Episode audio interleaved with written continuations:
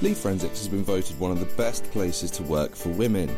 To celebrate this, I sat down with a few of the exceptional women who work for our company to get their insight on lead forensics and their experiences of the professional world.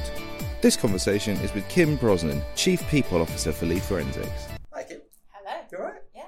Jolly good. Right, so let's get stuck into this chat, shall we? Kim, what was your very, very first job? Um, my first job was an HR assistant.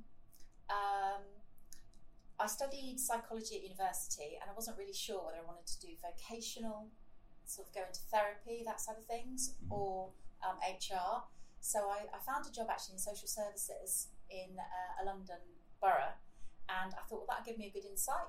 I can do the HR bit and see what it's like to work, you know, amongst sort of social workers and and uh, things like that. And uh, I stuck with HR. What do you like about working at Lead Forensics? I think, well, quite a lot. Uh, so I think the sector that we work in is really interesting. So, you know, we're a SaaS business, so we're constantly evolving. The sector is changing, so there's a lot of variety. Uh, I think because of the sector and just because of the nature of the business, sort of personality of the business, it suits people that like like pace. So there's a lot of energy, uh, a lot of enthusiasm, and we've got really ambitious goals. So I think when you put all that together, it's a very sort of can-do culture. Absolutely. so that's that's yeah, that's what I like about it. What and how have you developed your core values? What are your core values? How have you developed them? Sorry, I should word that better. I would say, I think the most important thing is that your values sort of are consistent, probably for the role that you're in. Um, so one of my key values is independence. So I think I think for women that's a really important value to have. But also my role, what it does, it allows me to be objective. So in HR, you've got to be able to see sort of different perspectives. Um, you know, the employees plus the business. So I think that's that's quite key. I would say integrity is another one. So you know, being true to oneself uh, about what we do, but also you know say what we're going to do uh, would be key. I don't think you could work here and not be accountable. So uh, you know, delivering. So if we you know if we say we're going to do it, you know we do it. And then I think you know HR sometimes has a bit of a a bit of a sort of stereotype, a bit of a bad rep sometimes, like you know, they're with the, with the police force, you know, disguise. and I don't think it needs to be like that. I think that uh, you know, we spend a lot of time at work, so it's really nice to come somewhere where we can have a little bit of fun, you know, have a laugh, enjoy enjoy yourself. So rather than be sort of too sort of suited and booted and uptight, so I, I quite like to have sort of humour and and um, a bit of fun as well. Linking slightly into sort of the independence that you, you spoke of there, um, being a key component of, um, not a key component, being a key sort of characteristic of value for women. Then, what, or if there are any, what would you like to see change in your industry then for women? Ooh, um, well, I don't know if this links really to, to independence as such, but I do think that there's a whole host of things that need to change. Uh, uh, not just not just for HR, but generally for women in the workplace. So I think if we go back to that independence, maybe in taking different perspectives, Mm. you know, I think it's really important that employers acknowledge the fact that you know people have different needs throughout life. So you know when you're young, you know you don't you might not need so much flexibility, but as you have children and the support coming back into the workplace, it, it's really key. And it's it's these sorts of things that enable women to continue with their independence and continue to work because without economic independence, life is tough. Mm. So I think that key uh, is really, really important.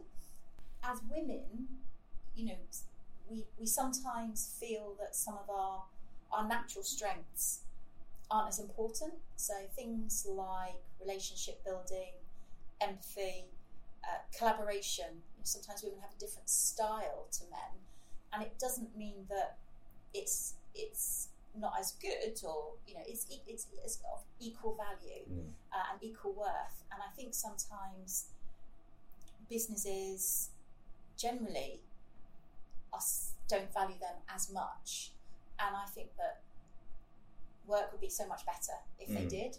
So I think for women, being proud of those, you know, not not denying them, and um, you know, using them to their full potential. It's interesting as well the the question that is very very often asked of successful women that is never asked of successful men is the question about families Mm. and that sort of thing because there's there's sort of this stigma around women in work who want to start a family they're perhaps seen as less less valuable Mm. to their employers I agree with you completely.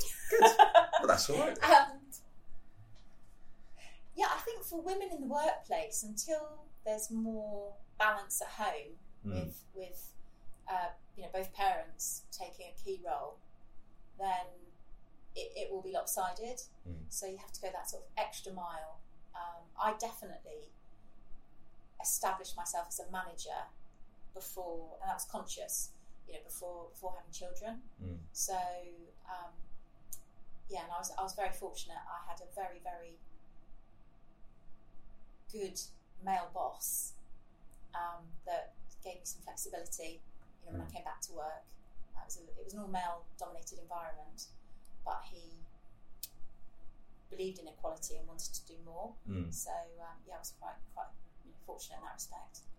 and um, who inspires or who has inspired you I think, and I never thought I'd say this because I'm not a royalist, but I actually think the Queen is incredible. I mean, she's 96 years old, she's still working, she's navigated wars, um, politics, um, some real family issues. drama yeah Drama, yeah. and uh, I, I just think, you know, what, she's 96. You know, her level of service Mm. to the country uh, definitely needs to be respected. So just to sort of round up then, and just to, to finish on this, what single piece of advice would you give to women who are just starting out in their careers? There's one One one golden rule you can say to right. If nothing else, ensure this, do this, don't do this. Uh, that's really hard. it is. Yeah. That's, that's why I ask it last. Thank you. I think the best bit of advice I could give someone is to build a strong network of like minded people. Um, they can be male or female, but I'm incredibly lucky. I've got some really good friends in my network who will tell me how it how it is, and I, I trust them completely. Um, so you know, if I need to get a second opinion, or you know, if I'm having a bad day, which you know we all do, Mhm. um, I know that there are people that I can sort of pick up the phone to, go out with, um, mull things over. They'll stretch me, they'll challenge me. Um, I think everybody needs that. Kim, this has been a, a, a really, really lovely chat. Really enjoyed talking to you, and I, you. you've enjoyed coming and chatting to me and Cosmin. And um, thanks very much. Cheers. Thank you.